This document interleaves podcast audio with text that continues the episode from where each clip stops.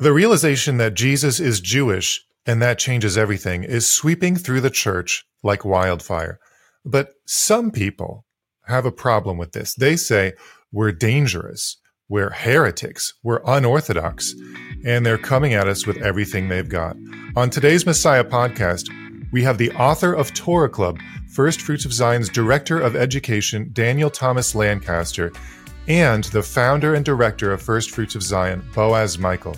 And we're going to talk about the dangers of First Fruits of Zion.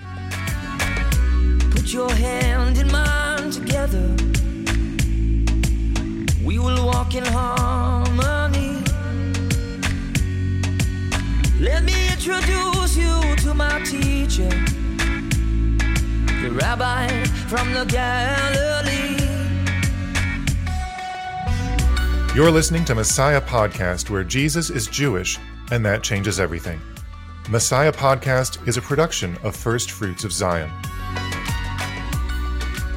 All right, well, welcome back to Messiah Podcast, and welcome back, Boaz and Daniel, director, and my boss and his boss are here, so it's a very special episode, and I've got to be on my best behavior. But thanks for joining us today on the podcast. Oh, what a pleasure. It is a pleasure to be here, Baruch Hashem, for this moment in time. So people are talking about First Fruits of Zion, and honestly, the response has been, I would say, overwhelmingly positive. As they rediscover their connection with Judaism and the Jewish people through the Jewish Messiah, they're understanding their Bible like never before. We get emails and stuff all the time. You know, I just had a guy from my church tell me that he's now reading the Bible again, because it finally is making sense, and he enjoys it now. Cool. This is the sort of feedback we normally get. However, once in a while, as is the case with anyone who has got a disruptive innovation to present, we have some naysayers. And some of our brothers and sisters in the church say we are dangerous. Are we dangerous, you guys? Is this true? You know, we do see Christianity differently. Now, we have much in common with greater Christianity through our shared devotion to Jesus, Yeshua as the Messiah. We have Christian brothers and sisters that we consider our co-laborers for our master's kingdom. But we see it differently, and primarily we see Christianity through Jewish eyes. And as the tagline of this podcast says, that changes everything.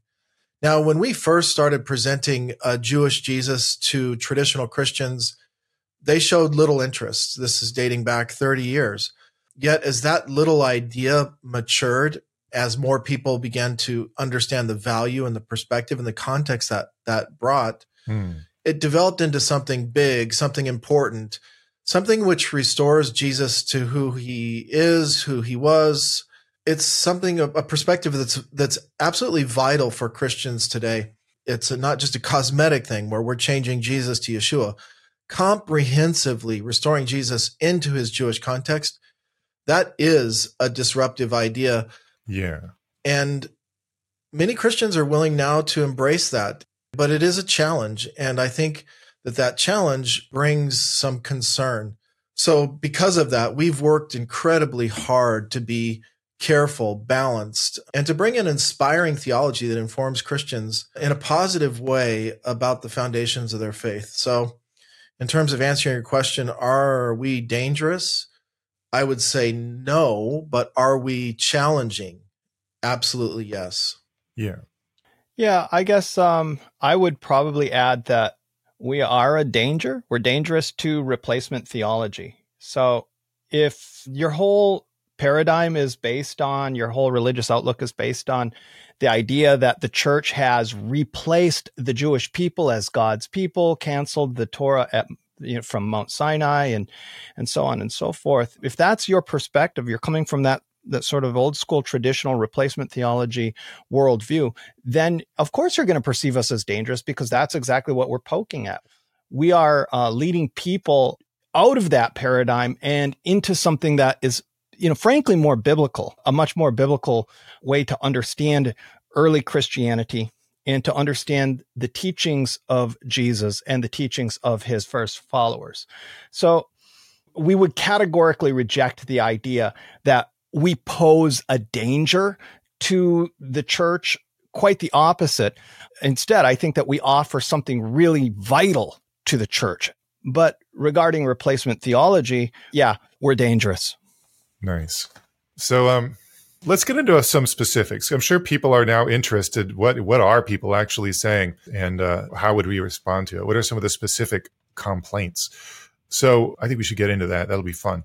One problem that people have is that we talk about the Torah a lot, and we seem to put it on a pedestal, and we talk about it more than the other books of the Bible. And when we go through scripture every year, it's the Torah that we're going through every year. We don't go through Isaiah every year. We go through the Torah every year. And so, you know, people get the idea that maybe we think that all scripture is inspired by God, but maybe we think the Torah is more inspired, or like it's better. Because when we look at other scripture, we go back to the Torah to help us understand what it all means. So what would we say to that? Is the Torah on a higher level as the rest of scripture, or is everything equally inspired, or is that not even the right question to ask? I don't think it's the right question to ask. It's a question of chronology, actually. Like, you know, a later revelation doesn't supplant an earlier revelation of God. That's by inference of logic, that if God is truth and everything that he's saying is true, and he says this is true forever, then he can't later go back and say, that's not true anymore. So that's sort of a logical idea. But when you look at, okay, so what is the Torah? The Torah comes to us through Moses. It's the 5 books of Moses, Genesis, Exodus, Leviticus, Numbers, and Deuteronomy.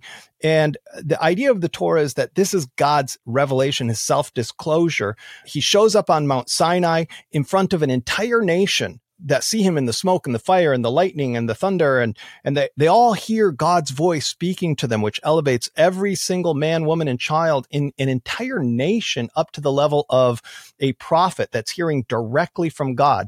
Now, this is unusual. It's not just unusual, it's unprecedented, as in it's never happened before and it's never happened since, that God just appears and says, "We interrupt this reality to bring you this message from your creator." So that's kind of what's happening at Mount Sinai. So this is a watershed moment in human history. And so it's like what comes through the Torah, what comes through that revelation at Mount Sinai, then becomes the fundamental basis of the religious revelation through the prophets and such that's going to unfold.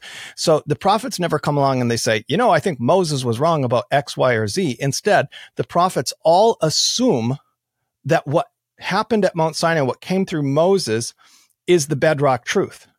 And so their revelations are going to build upon that bedrock truth. And it's no different when we get to the New Testament and the teaching of Yeshua. So it's not that we're setting the Torah above any other scripture. It's just that we're saying this is the stuff that all other scripture is built on. Does that make sense? Yeah. My colleague Aaron Eby would say that all of the Bible as we have it today is essentially can be considered the Torah. Torah means teaching. It's all of God's revelation. So I think there is an equality there amongst all of the revelation that Hashem has given us. But Daniel's correct in the sense of historical priority and foundation that the Torah represents. In the Torah, Deuteronomy chapter 34, verse 10, it says that no other prophet has arisen like Moshe, like Moses. This is a very straightforward statement. So no other prophets, Isaiah, Jeremiah, Ezekiel, none of them were like Moses.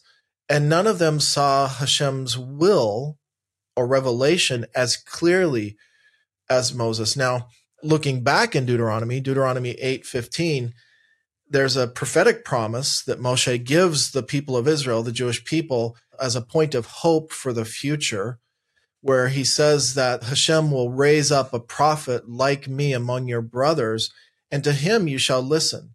And then we see multiple references throughout the New Testament where the apostles and disciples are using this text as proof text, as Yeshua being that prophet like unto Moses. So if he's a prophet like unto Moses, then he's carrying that message of the Torah forward to the Jewish people and ultimately through his disciples to all nations. So I think it's safe to say that Yeshua and everyone who was listening to Yeshua's teachings, they knew and accepted that the Torah was foundational and that Yeshua was that Torah teacher like Moshe.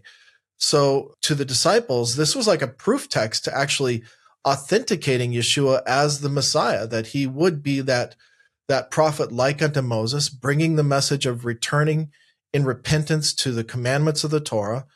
You know, Judaism has been the caretakers of this Torah throughout history. I think we need to understand, appreciate Judaism. We need to see the Torah as the primary context for what Yeshua was saying. It's the cultural context of the New Testament. It's the religious context of the message of the religion of Jesus and what he was passing to his disciples.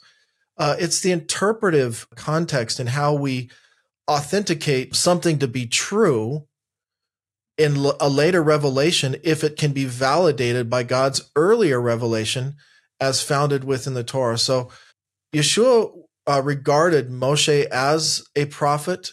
His disciples regarded Yeshua as the prophet like unto Moshe. If we want to follow Yeshua, to know Yeshua better, I think we need to adopt his same worldview regarding the Torah and Moshe and the continued revelation and the validation of the Torah within the teachings of Jesus. On the other hand, there's the opening of the book of, or the epistle to the Hebrews. It starts with this very provocative passage that says, long ago, at many times, in many ways, in various and sundry forms, God spoke to our fathers through the prophets and so forth. But then it says, in these last days, he has spoken to us through his son. Okay, so that puts Yeshua in a line of continuity with previous revelation, not contradicting previous revelation. I call it a provocative statement because what it does is it also elevates the teaching of our master, a teaching of Yeshua, and the teaching, by the way, that's transmitted, his teaching that's transmitted through all of his apostles, which we call the New Testament. It elevates those scriptures to the same level as the level of Torah. So it's absolutely wrong for someone to say, oh, First Fruits of Zion, they put the Torah above the New Testament. No, that's not what we're saying. We're saying that there can't be a contradiction, that if there was a contradiction between the two, then we'd have a problem. But we're saying there is no contradiction. And so we spend our time proving that there's no contradiction. Even this argument that he makes in the book of Hebrews when he says in chapter 2, he says, if the Torah proved to be inalterable, so that every infraction, every transgression of the Torah received its just punishment. I'm paraphrasing here. Then how much more so should we heed the Son speaking to us from heaven, so great a salvation? Which is to say, look, if the Torah is solid, and we all agree the Torah is solid, and that it doesn't change and it's not done away with, then how much more so should we be paying attention to the one who has spoken to us in these last days, through whom God has spoken in these last days? So somehow we're able to misread that in the church into some sort of like, well, the Torah is alterable. It no longer has standing. And so now we should just read the New Testament. But that's completely to the opposite of effect of what the writer of Hebrews was trying to say. Yeah, that's a good point. If that's true, then this is true. So that's got to be true, or the whole argument falls apart. Exactly, the credibility, like that whole argument, the logic of the argument will fall apart. If the first thing isn't true, then the second thing isn't true. If the first thing is true, then how much more so the second thing is true? That's the logic. You know, when we talk about bringing in a Jewish context, it's also understanding historical Jewish interpretative or linguistic structures on how things like this are written. Yeah, that's a classic rabbinic argument called kal va homer, which is from the light to the heavy. If this light thing is true, how much more so this weighty thing? So if this light thing that you would receive punishment for transgression of the Torah is true, how much more so if we transgress by ignoring the warning that God is giving us through his son in these last days? That's the gist of it. Nice. All right, well, Hebrews has a lot to say about covenants, so that maybe this is a good time to lead into a second objection. And this one, I'm pretty sure that we are dead to rights guilty of this one, but maybe you can explain why that's actually good and that we're correct. So people don't like that we say the Sinai covenant is still operative. We're still playing by Sinai rules. The Jewish people are still bound to the covenant that they made with Hashem on Mount Sinai. So all those laws and all the rules in the Old Testament are just as much in force now as they were in Old Testament times and in Yeshua's time. Is this true? And if so, how come that's okay? Well, I mean, a lot of people have built whole mountains and edifices of theology on the idea that the old covenant is gone.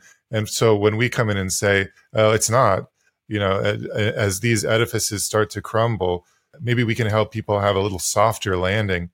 You know, what's ironic about the question is, you know, people come with us with these kind of accusations, and they're coming from a fundamentalist perspective, somebody who has a biblical view of the plenary inspiration of the Word of God, and which can be just sort of like, the Bible says it, I believe it, that settles it, that kind of that kind of perspective.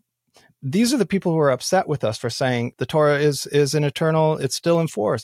Yeshua says, don't think I came to do away with the Torah. I didn't come to abolish the Torah, not the least stroke or the smallest letter of the Torah until heaven and earth pass away. And they haven't yet, by the way.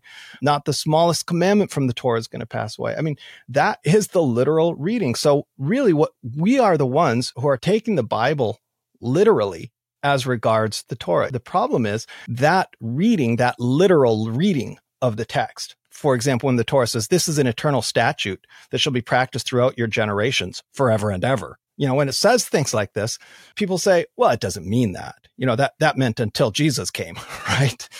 So, you know, what happened here is that historically, Christians have rejected all of those passages in favor of an interpretive paradigm I mentioned earlier called replacement theology that just doesn't do justice to what the Bible actually says. You know, the Bible says it, I believe it, that settles it. That really is the perspective that we're coming from. It really is that simple. And it doesn't say that the new covenant cancels God's covenant with Israel. In fact, it does, you know, I should point out that we should talk about this really. Maybe Boaz, you can talk about this, but the new covenant is not the New Testament. That's another thing people have to get over. They pit the old covenant, the Old Testament against the New Testament as if it's like the one covenant replacing the other covenant, but that's a complete misnomer. Yeah. So Jeremiah 31 really gives us a different perspective on what the new covenant is. Jeremiah 31 says that the new covenant is Hashem putting the Torah on our hearts that leads to obedience. And God promised his people that as a result of this new covenant, that we would obey his Torah. Ezekiel 36 says a very similar thing, that God will put the Torah upon our hearts and that we will be careful to keep his laws, his Torah. So this is the new covenant that Yeshua is talking about. These are the verses that he expects us to know about when we're referring to or have expectations of the new covenant. So the new covenant doesn't annul the old covenant, to even use those archaic and false terms. What it says is the new covenant changes people's hearts to ensure that they will keep the old covenant. Yeah, God's righteous standards that are spelled out in the Torah and his law and his revelation. So it's actually, it's not God's laws that change as a result of the new covenant. It's our hearts that change and have the ability to walk in faithfulness as Hashem has instructed us. Yeah. You know, I've written pretty extensively about this idea of the new covenant. Here's the real key piece of the new covenant. When you read it in its context in Ezekiel, in Jeremiah, and even in the book of Hebrews and in Corinthians, when you understand them, we're talking about the covenant that God is going to use with his people in the coming future messianic age, in the age to come. It's the covenant of the age to come in which God is going to establish this theocratic monarchy again on earth that was the Torah's ideal. And he's going to do it through this redemptive transformation of human beings. You know, like we see it, this is represented in the book of Revelation as the binding of the Satan, when Satan is bound in chains for that 1,000 years and such. So as disciples of Yeshua, who have identified the Messiah, we're grabbing onto these new covenant future realities that aren't here yet. They're not here yet. They're absolutely not. Because, like, for example, in the new covenant, it's like, it says, everyone will know the Lord. No one will ever have to say to his neighbor, know ye the Lord, for they will all know him, from the least to the greatest. We're not there yet. We're not in the new covenant era yet. My point is that by even grabbing onto the language of the new covenant and the hope and the faith in the transformation of this new covenant, this spiritual transformation, it's what we call a prolepsis of the future. Like, we're taking a little bit of that future reality and applying it now. Like, give us this day the bread of tomorrow, the master teaches us to pray. So that's not the same as canceling the entire Old Testament or canceling the revelation from Mount Sinai. You know, it's a complete and total misunderstanding of both the Old Testament and the New Testament, and also the meaning of the covenants, to pit them against one another. That's, I think, the main thing to understand about the New Covenant, is that the New Covenant is God's covenant for the coming Messianic era. You know, speaking about like being unsettled or having a disruptive idea, this is one of those big ideas, you know, for Christians in terms of wrapping their mind around the idea that the fullness of the new covenant has yet to be established. As disciples, we participate in that by clinging and attaching ourselves to the righteous Messiah. And it's like we have one foot in that world and one foot in this world. That's right. And the apostles talk about how we've received the Holy Spirit as a down payment on this future reality. So a down payment, what does that imply? That implies that the full payment is yet to be received. And so, you know, we're still waiting for that full payment when God's Spirit is going to be poured out on all flesh, it says. Again, from the least to the greatest, on all flesh. The concept that you brought in at the end there of the prolepsis, it's such an important concept in terms of understanding our responsibilities that we do have until that day, which is to be faithful by bringing the realities of that future kingdom into the world today through our obedience, through our faithfulness, to our love of Hashem, to our faithfulness of our Messiah. That concept of actively participating in the revelation of that world to come and the new covenant is a key part of being a disciple. Man, there's a lot there to unpack. I think it was C.S. Lewis who said it. I don't know. Sounds like something he would say.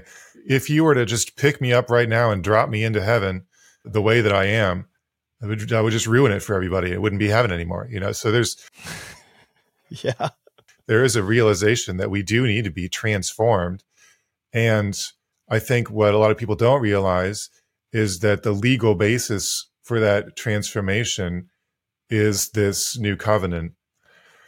So probably the most common objection, and we're not going to go into a lot of these specific objections. We're talking more broadly for the most part, but I'm sure someone is out there thinking, didn't Jesus fulfill the law? And somehow, if you line up all the words right, you can technically make a situation where he fulfilled, the law wasn't abolished, but he fulfilled it. And I think it's because of what we know about Matthew 5:17, where Jesus said he fulfilled the Mosaic law. We have a better interpretation of that verse that's more biblical and more like contextually accurate. But maybe you want to unpack that for all of our listeners. Yeah, that really is just word games to say, well, he didn't cancel the law; he fulfilled it. It's like,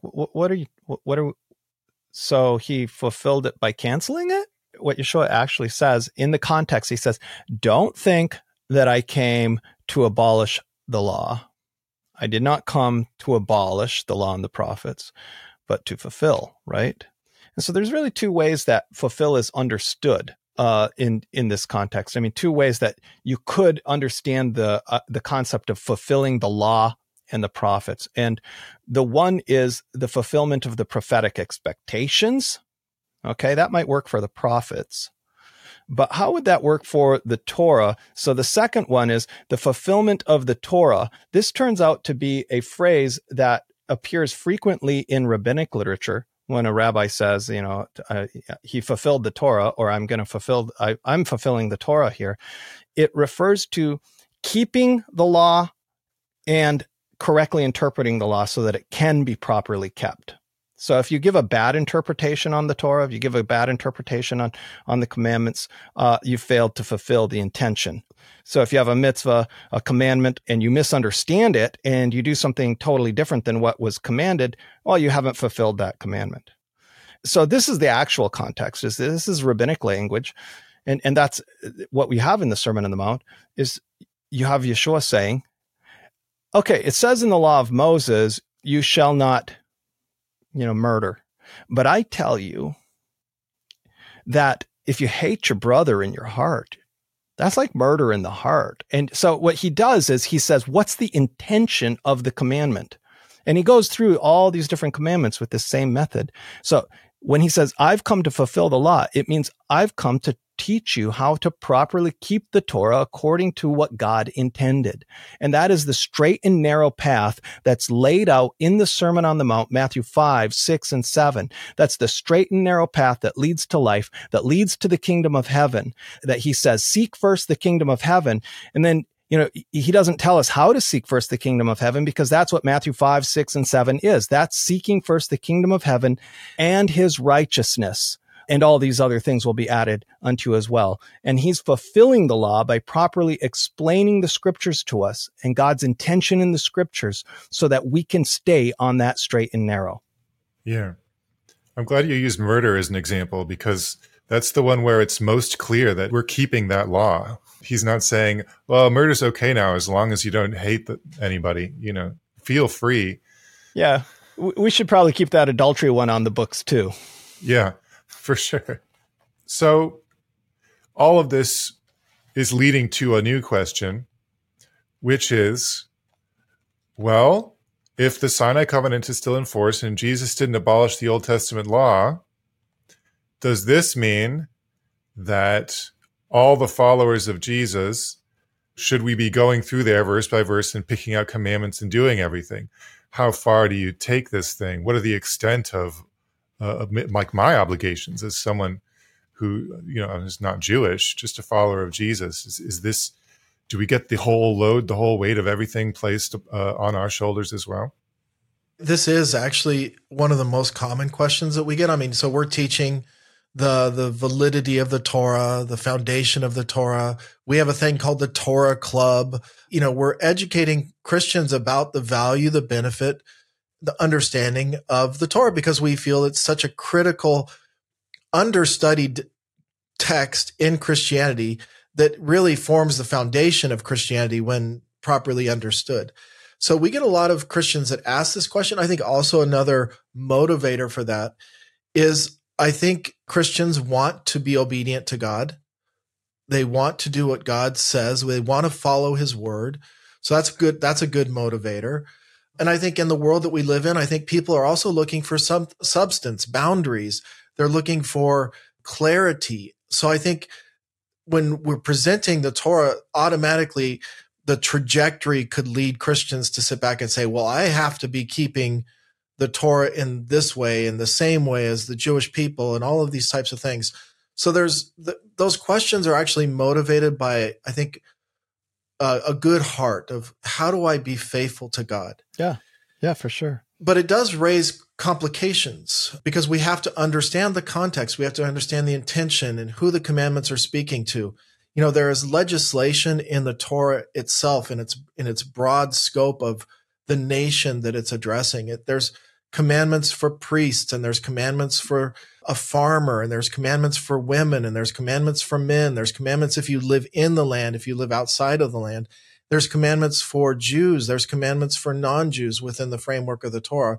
So we have to put our thinking cap on, and we have to be people of integrity, and we have to sit back and say, okay, which commandments of the Torah apply to me, and which commandments should I strive to be faithful towards? So, we have worked for years to attempt to articulate a biblical understanding of the centrality of the Jewish people, the foundation of the Torah, but at the same time putting forth these distinctions that the Torah itself makes, because it's improper for a Gentile to wear tzitzit. There's a context there that Gentiles, for the most part, don't understand what they represent, and ultimately they misrepresent them. And I've heard in the past where some people would sit back and say, well, we're doing these things to provoke the Jews to jealousy. You know, I'm putting on a kippa, I'm growing a beard, I'm going to wear a tzitzit, I'm going to put a tallit on, I'm going to blow a shofar during our praise and worship service. I'm going to do all of these types of things because one, I'm commanded to, or two, because I'm provoking the Jewish people to jealousy. And ultimately, they are 99.9% of the time misappropriated and misapplied and should not be done by Gentiles. Now, as I said, we're careful. So we have, our theological foundation at First Fruits of Zion is called distinction theology, where we attempt to make a distinction between the obligations of the Jewish people and disciples of the nations. The Jewish people have an ongoing obligation, covenantal obligation, to keep the mitzvot of the Torah, where Gentiles don't have that same covenantal obligation. It's really critical that at least our constituency that are embracing these ideas understand these distinctions and embrace a distinction theology that allows them to properly implement in a balanced way the Torah into their lives. So in the broadest sense of the term, the Torah speaks to two different people groups, the Jewish people and the nations. Now, again, it's broken down even further, but the Torah is a covenant that God made with the Jewish people, and there's obligations because of that covenant that the Jewish people have to be responsible to Hashem. Yeah. It's such a big question, and it's such an important question. The foundation of distinction theology that Boaz is speaking of, that there is a difference between Jews and Gentiles, even after coming to faith, that when Paul says there is no difference between Jews and Gentiles, that's in regard to salvation. When he says there's no difference between male and female, that's in regard to salvation in the world to come through faith in Yeshua. When he says there's no difference between slave and free, that's in regard to salvation. It's not in regard to the practical application of God's word and who God's word applies to, as God is giving these different commandments to different people groups. But there are commandments that are in the Torah, and Boaz made reference to this, of the commandments to the nations that are broadly understood. And this is the stuff that I think every Christian in every church intuitively understands, that these things, that they're obligated to these laws of the Torah, that against idolatry, against murder, against incest, against adultery, these broad moral statutes of the Torah. And I think that the church correctly believes that, we should be keeping these commandments. This is godliness. This is morality. This is what it is. So what the apostles did in Acts 15, where this really comes to a head, this whole question of, do the Gentile disciples of Yeshua need to become Jewish and keep the Shabbat and keep kosher and be circumcised and all of the stuff that the Torah tells the Jewish people to do? This is the big argument in Acts 15.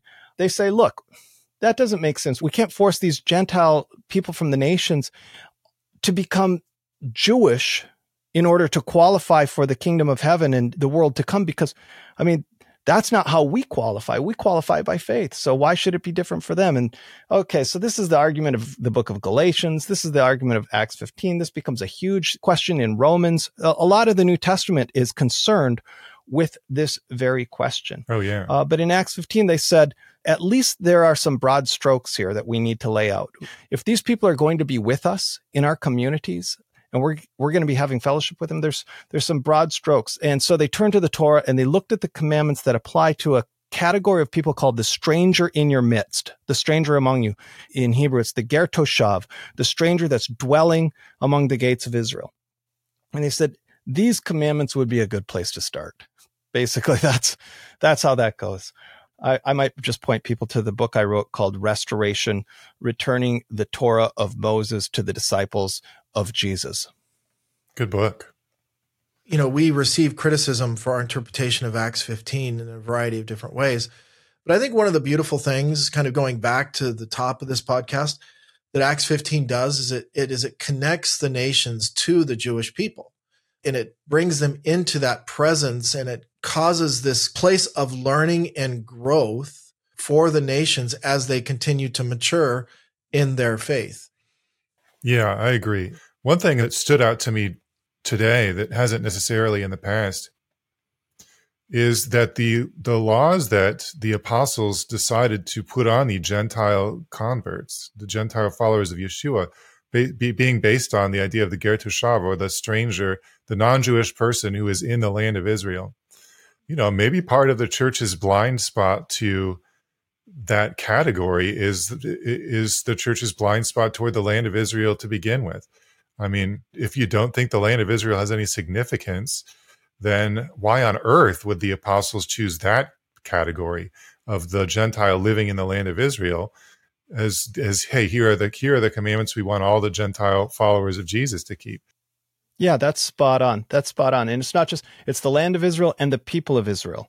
So both of them. The people of Israel are in the land of Israel. So if the non-Jews are in the land of Israel among the people of Israel, that gives you the context. So even out in the diaspora, as the apostles are moving out into the nations, Asia Minor and so forth, they're going to the synagogues and Jewish communities in those diaspora communities. And if you become a Yeshua follower, a disciple of Yeshua, then that Jewish community, that local Jewish community, becomes your local community of faith where the God of Israel is worshipped. Because the only other option is Zeus down the street, you know, at the temple of Zeus or whatever, right? So that becomes your locus of faith and connection, and especially among the Jewish believers that are in that community and the apostles themselves.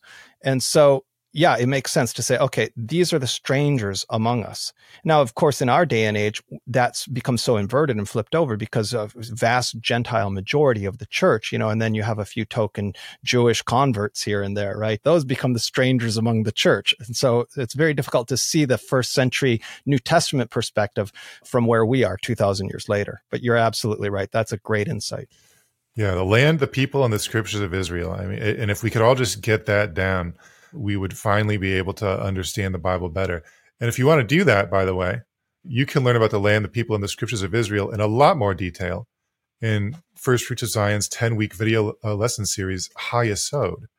It answers all of these questions with Bible references and just sort of puts all the pieces together in a logical order. And it's just a great starting point for anyone who's wondering where all of this is coming from and why we're talking about the Jewishness of Jesus and how it changes everything. It goes into Old Testament, teachings of Jesus, teachings of Paul, and just paints a very broad picture, makes the whole Bible make sense as one big story. It was filmed in Israel. I mean, you can see all of the biblical locations. It's very cool. So I recommend it to anyone who still has questions after this podcast. So speaking of Paul, what about Romans 7:6? And this is a verse that just gets sort of pulled out with tweezers, like a lot of verses in Romans, to demonstrate that, you know, we don't follow this dead law. We have a living spirit, which is so much better.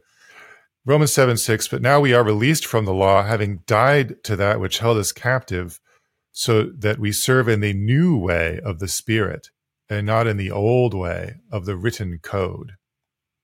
I think anyone would admit that if you only had that verse in the New Testament, it would seem to say that something has come that's different and that the law is gone and we have something else to replace it.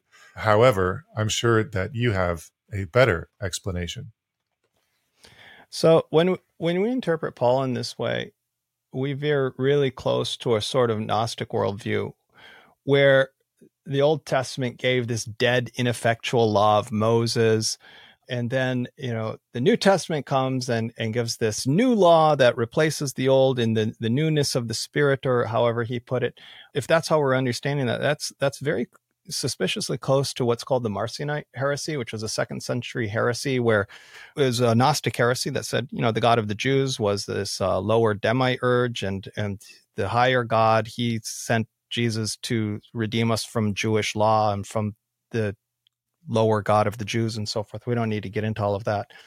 But I can see where misinterpreting a passage like that could bring you to that point. Romans 7 is difficult, and here's why it's difficult, because Paul plays with this idea of two aspects of the Torah. He talks about, he calls the law of sin and death, and then he just referred to this as the law. Yeah. And he bases the law of sin and death upon the law of God, which is holy, righteous, and good. And he says that in the same passage, holy, righteous, and good. But then the law of sin and death is like the other side of the coin of this same law. So what is the law of sin and death? Well, he spells that out. You don't have to guess about it. It's not the Torah. The law of sin and death is the law that says the wages of sin are death.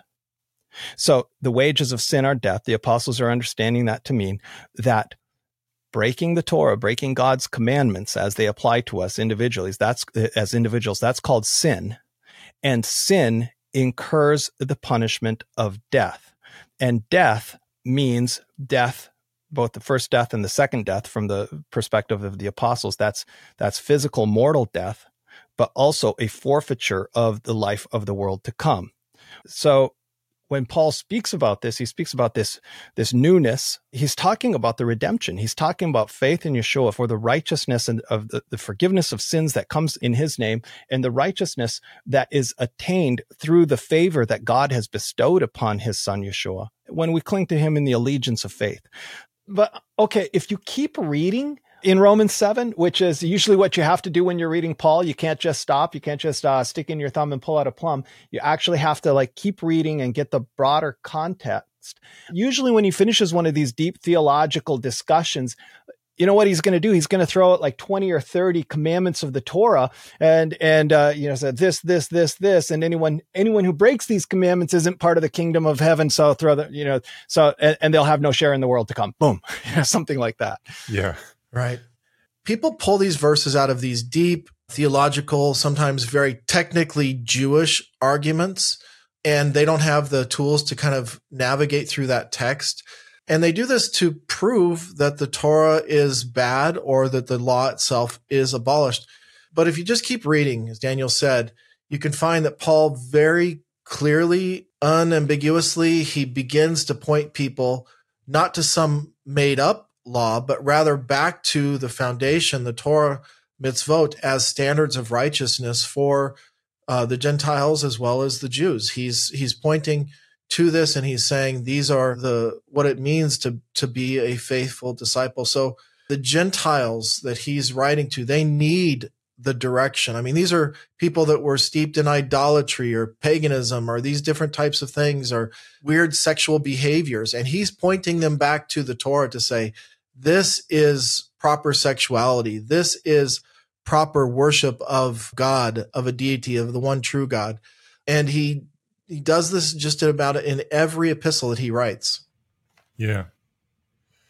Now, to follow these things, when I'm sure our more astute listeners have jumped ahead and they are thinking, well, okay, it sounds like what they're saying is that all the stuff we read about in the New Testament is just more Judaism. It's not a reboot, a restart, erase, try again. And the primary difference from the other expressions of Judaism at the time was that they believed Jesus was the Messiah. Do you think that that's a fair characterization of what we think of, I guess, what most people would call the early church? Yeah, I do. I think that's correct. This isn't just the dangers of First Fruits of Zion. This is not even really a controversial idea anymore. This is more and more accepted among academics and historians and even among some evangelicals, actually. This is just what a literate reading of the text indicates, that early Christianity wasn't Christianity as we know it. The earliest form of Christianity was not a new religion. It was a sect within the greater Jewish people, a specific religious movement within Judaism. Just like you might have many sects within the church today, many denominations within the broader church, if that makes sense by way of analogy. Yeah. This makes sense on this theological concept that I think every Christian would embrace and understand, is that the idea that God, it goes against his nature, or it's impossible for God to change.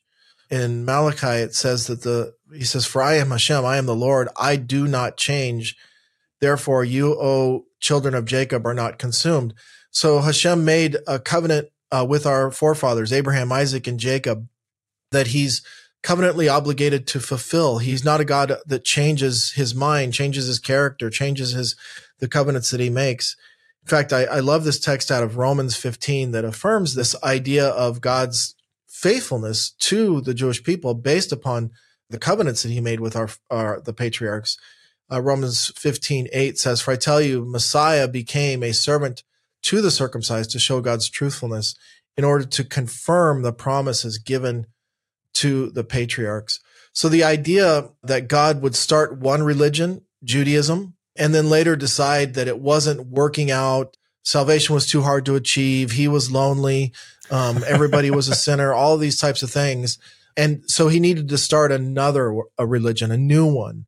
This doesn't sit well with the idea that God does not change. He has a plan and he follows it through. And I think every one of us should be hoping that God proves himself faithful to the people of Israel, to the Jewish people, or our entire Bible is untrustworthy. Yeah.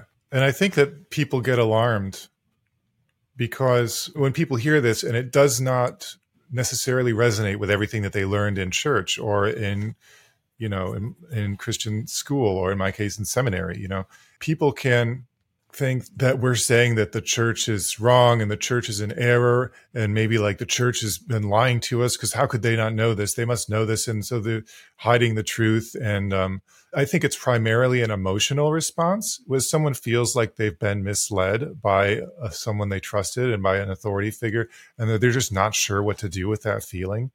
So what are we saying? It brings me great joy to see the diversity of the churches that our resources are utilized in. Our Torah clubs are in all different forms of denominations, and people are beginning to learn and to understand their faith from a Jewish perspective. We've made it a part of our culture not to bring condemnation to the church.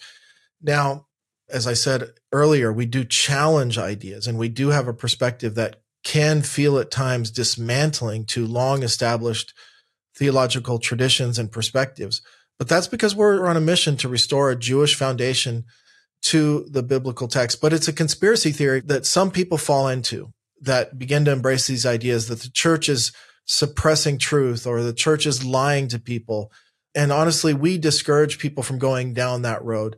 It's a tempting idea. Everybody always needs a villain or a bad guy. Yeah, exactly. It's the negative other. The negative other gives us the ability to justify who we are and that we're more righteous or we're more holy or we understand the Bible better. So, we stand against the development of a negative other.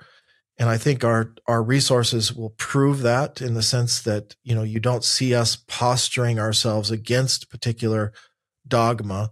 We present the Bible from a Jewish perspective, and at times that brings challenge, but it's all with the intention of bringing people into a proper relationship with the land, the people, and the scriptures of Israel. The particular dogma that we do position ourselves against very squarely is, of course, replacement theology within the church, which then tends to be part and parcel of so many different ways that the church understands itself in juxtaposed against the people of Israel. But if you look at how we got here, I mean, that's kind of the interesting thing to me, is to read this from a historical perspective and to see how we got here. Because if you look at the church fathers, you read the church fathers and so forth, you can see this almost like playing out in real time, starting with Justin Martyr and Ignatius and Irenaeus and rolling forward. And you see that by the time you get to Nicaea, the wheels have really come off, So you get to Nicaea and Constantine says, let us have nothing to do with the detestable Jewish rabble, in our interpretations. And so let's figure out, as we fix our calendar, make sure it's not with any reference to the Jewish calendar, is what he's saying. And in every other decision that they're making there, they're not looking at it through a Jewish framing, even though, like we've been saying, this was a Jewish religion. Jesus is a Jew. He's the king of the Jews. All the apostles are Jewish. All the first disciples are Jewish. But by the time you get to Nicaea, not so much, anymore. And then, but even then there's this tension. You've got the bishops in Asia Minor who are holding on to a historical memory of, hey, that's not the way John did it when he was here. That's not the way that the apostles the tradition that they handed on to us was that we kept Pesach. And so you have that quarterdeciman debate, this another whole nother a whole nother topic of discussion. But so there is kind of like these smoking gun moments throughout the development of church history where you can see what Boaz was saying, where it just drifts further and further from the original foundation. And I'm saying the original foundation is, of course, the Torah, but the New Testament itself is the foundation, the original foundation of this religious movement. And so, okay, so don't throw out the baby with the bathwater, okay? But let's get some clean bathwater in here, huh? How about that? Let's try that. And so I think that might be what people are reacting to when they say that, you know, we're so critical of the church. Not really. We're critical of replacement theology and the implications of replacement theology. So here's another idea that I think people struggle with, because in evangelical Christianity, it's all about the gospel, the centrality of the gospel. And like that is the evangelion of evangelical theology. So I think if people don't read carefully and they come to our materials and we start talking about the gospel of Jesus, you know, when we talk about the gospel, we say, repent for the kingdom of heaven is at hand. Whereas the gospel message a lot of people are familiar with is, believe in Jesus and you can go to heaven when you die, which astute listeners will notice that those two sentences don't have a single word in common. So how would you maybe allay this fear or respond to this criticism? Oh, well, I would say, you know, reading the Gospels is the best way to do that. You read the Gospels, and the gospel message is explicit in the gospel. What a surprise. But the gospel message explicitly that Yeshua is teaching and that he tells his disciples to go out and teach is literally repent, for the kingdom of heaven is at hand. And you're right, it doesn't sound a lot like the evangelical reformulation, but you do need to unpack that. Repent means to turn around and quit sinning. Stop sinning, turn around, and pursue righteousness. That's what repent means. But the imperative, repent, is because the kingdom of heaven is at hand, which means the day of the Lord, the messianic era, the final judgment is at hand. How do we know? Because the Messiah is here. And if the Messiah is here, the day of the Lord has to be right behind it. So you have this invitation, this opportunity, this narrow window of time now before the day of the Lord to repent and turn to God. And you better heed that message. And the way that you do that is through clinging to this teacher who's bringing this message of repentance, to cling to his words, to cleave to his words, and to cleave to him as a disciple in faith for the forgiveness of sins through his name, it coupled with repentance, and that is how we anticipate entering into the kingdom of heaven that is at hand. So ultimately, it is the same gospel. It's just we're saying it in the Jewish way that Jesus said it, and so it sounds strange to evangelical ears. Okay. So we do understand and see this broader definition that believing in Yeshua, in other words, accepting him as king and becoming part of his kingdom, that this does lead to eternal life. I mean, the text out of Matthew 24 that says, you know, that when this gospel reaches, you know, to all the ends of the earth, then the end will come. That's not what it says. It says when this gospel of the kingdom, you know, is preached to all nations, then the end will come. So we really emphasize that kingdom component, which brings us right into like a Jewish gospel framework of King Messiah, the restoration of the kingdom, Messiah ruling and reigning from Israel. So the idea of believing in Jesus to go to heaven does capture some component of this, but it's what's lacking in all of this is that Jewish context, that Jewish framework in specific in regards to the gospel of the message, the gospel of the kingdom message, the action component, the expectations that God has from all of us that hear those words and that call of repentance to stop, turn, and begin to walk in obedience. So it's not just about having a correct theology or joining a church or being on the roles of a local denomination, or just simply saying a prayer. It's about repentance. It's about ceasing the act of sin, striving to know God, constantly submitting our will to the will of Hashem, and living according to the commandments as they apply to us within the framework of being guided by the Holy Spirit. Right. Right. And now, you know, the evangelical in me, because I was raised evangelical, will immediately start, well, you know, Boaz, that's starting to sound a lot like works, isn't it? You know, it starts to sound a lot like works, but I would just answer that and say, no, that's not what we're saying. We're not saying that you need to earn your salvation. Instead, salvation is a gift from God through faith in Yeshua, through, you know, clinging to him, cleaving to him, confessing sin, but walking in repentance is a component of what that means, to cleave to Yeshua and to cling to him and to be his disciple. It's about repentance, like you're saying. And then another correction we could bring to the more conventional American gospel, presentation of the gospel, is that when we're talking about eternal life, we're not talking about going to heaven when you die. We're talking about the resurrection from the dead. We're talking about the actual physical resurrection from the dead and life in the world to come. It's a little bit different than being a disembodied spirit, you know, which is a real hope, a solid hope that was given to us when our master walked out of the tomb himself in the flesh, not in the spirit, not as a ghost, but as a living human being that's going to live forever. And that's the hope of eternal life. That is the gospel. That's the good news part of the good news. Well, I like your pun there, Dan, the solid hope of the resurrection, not a disembodied spirit. So finally, and I think this last objection, it's definitely cloaked in theological terms because everything's theology, ecclesiology is theology. So, but I think where the place that it comes from is probably, in some cases, people get a little bit unnerved by the fact that our efforts for the kingdom are bearing fruit and are successful, whereas many local churches are struggling.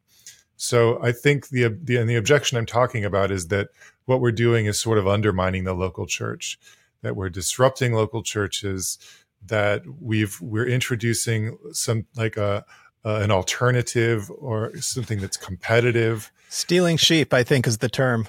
Oh, yeah. Yeah, you know, you're right. That is the term. So what do we say to that?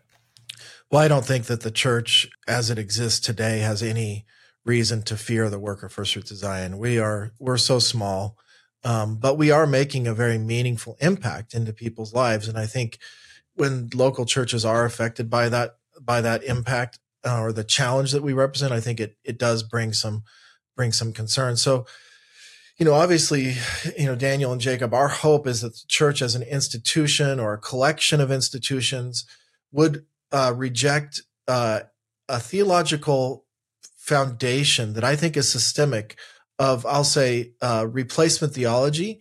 And at times that even feels like it's a bit anti-Semitic, and embrace a more biblical Israel-centric worldview.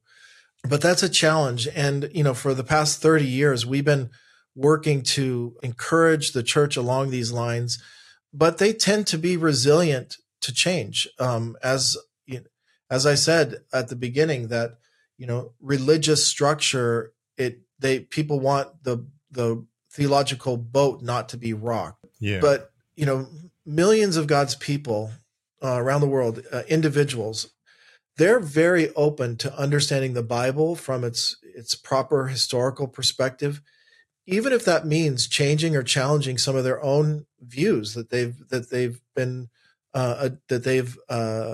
kind of had passed down or adopted as they begin to kind of read and navigate the Bible for themselves.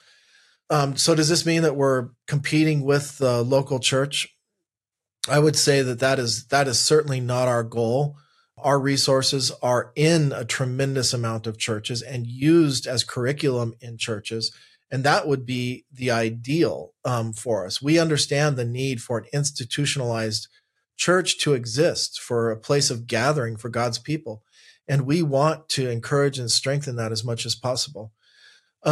But if people are leaving the local church, it's because their needs aren't being met there. And that's, you know, you can read statistics and reasons and the social world that we live in, the culture that we live in.